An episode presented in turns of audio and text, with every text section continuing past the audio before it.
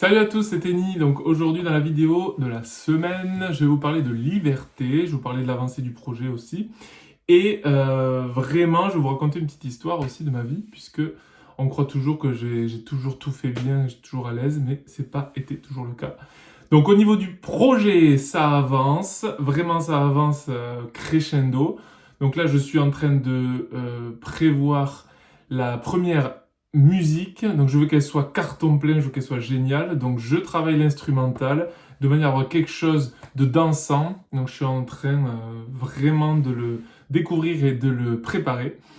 Ensuite, euh, j'ai trouvé le photographe normalement, je suis en lien avec demain, et il se peut que je fasse le shooting assez vite en lien avec cette première musique.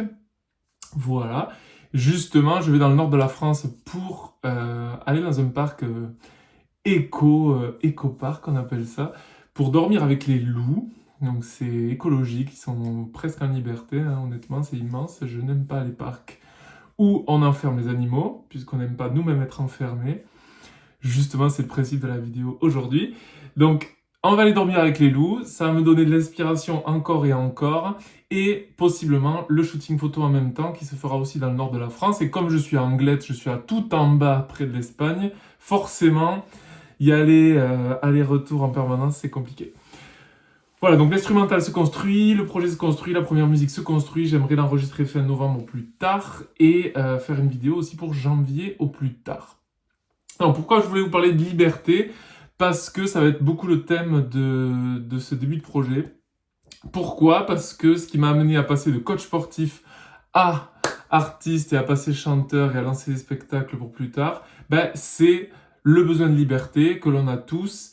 Et moi, j'ai toujours aimé être libre et à faire ce que j'aime et surtout ce que je veux. Et surtout sans dépendre de personne. Donc, vous avez des familles, vous avez des conjoints, vous avez des frères et sœurs. Vous avez des attentes envers eux, ils ont des attentes envers vous. Et parfois, le plus difficile, c'est de couper le cordon avec les parents, avec la famille. Donc, même si vous les aimez, même si vous aimez fortement, euh, parfois, rester physiquement proche d'eux tout le temps, tout le temps, peut vous causer des problèmes. Alors moi, j'ai pas été proche physiquement tout le temps, hein, je vis pas avec eux. Mais euh, en tout cas, c'est nécessaire pour votre bien-être de regarder ce qui est intéressant pour vous, ce que vous voulez vivre dans votre vie, sur quoi vous voulez vous diriger. Et si vous restez rattaché à des choses euh, qui vous font du bien rien que parce que euh, vous voulez rendre service aux autres et autres, vous vous éloignez de vos rêves. Donc c'est embêtant. Sachez que là, je le dis avec aplomb et et motivation, mais ça n'a pas toujours été facile et le changement est très très dur. J'ai été malade quand j'ai décidé euh, de changer de vie et que je me suis rendu compte que c'était euh, nécessaire de le faire. C'est-à-dire, si vous voulez, mon, mon âme, en fait, tout mon corps voulait changer. Donc, si vous voulez, quand il y a ça, c'est difficile d'aller à l'encontre. Moi, je ne sais pas faire les choses à l'envers ou à l'encontre de mes réelles envies. Je ne peux pas me forcer. Voilà.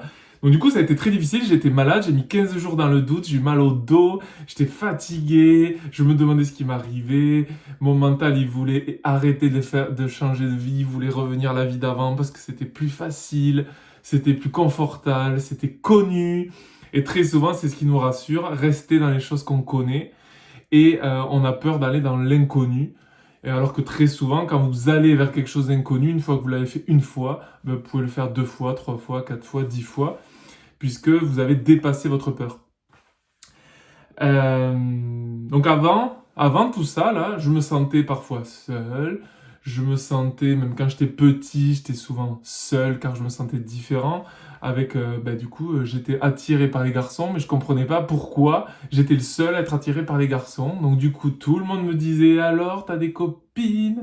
Est-ce que tu vas avoir une copine? Est-ce que tu vas nous amener quelqu'un euh, c'est quand qu'on verra quelqu'un qui vient, euh, qu'on va rencontrer. Et tout le monde rencontrait des filles, les amener à la maison. Et moi, le temps passé, le temps passé, rien du tout. Parce que j'avais pas envie d'aller avec une fille, mais je trouvais complètement ahurissant et euh, illégal d'aller avec un garçon. Puisque c'était, oui, j'ai 36 ans, c'était il y a 15 ans. C'était pas aussi démocratisé qu'aujourd'hui. Hein. Donc c'était pas facile de se sentir différent et de se sentir euh, une mauvaise personne pour le coup, puisque je ne faisais pas comme les autres. Et après, petit à petit, j'ai compris que c'est plutôt parce que j'étais euh, différents que je devais en jouer et en profiter. Donc c'est ce qui rend bah, chaque personne et vous aussi unique, puisqu'on est tous uniques sur quelque chose, hein, c'est clair. Et euh, il faut savoir que quand même, j'ai été très souvent triste et très souvent dans la solitude à cause de tous ces éléments-là.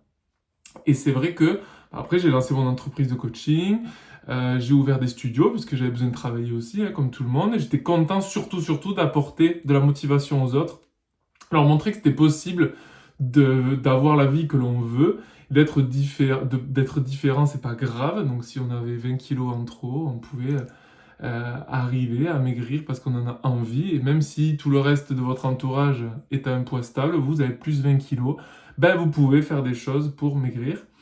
voilà, tout ça, ça s'est créé petit à petit. Donc j'ai eu mon entreprise.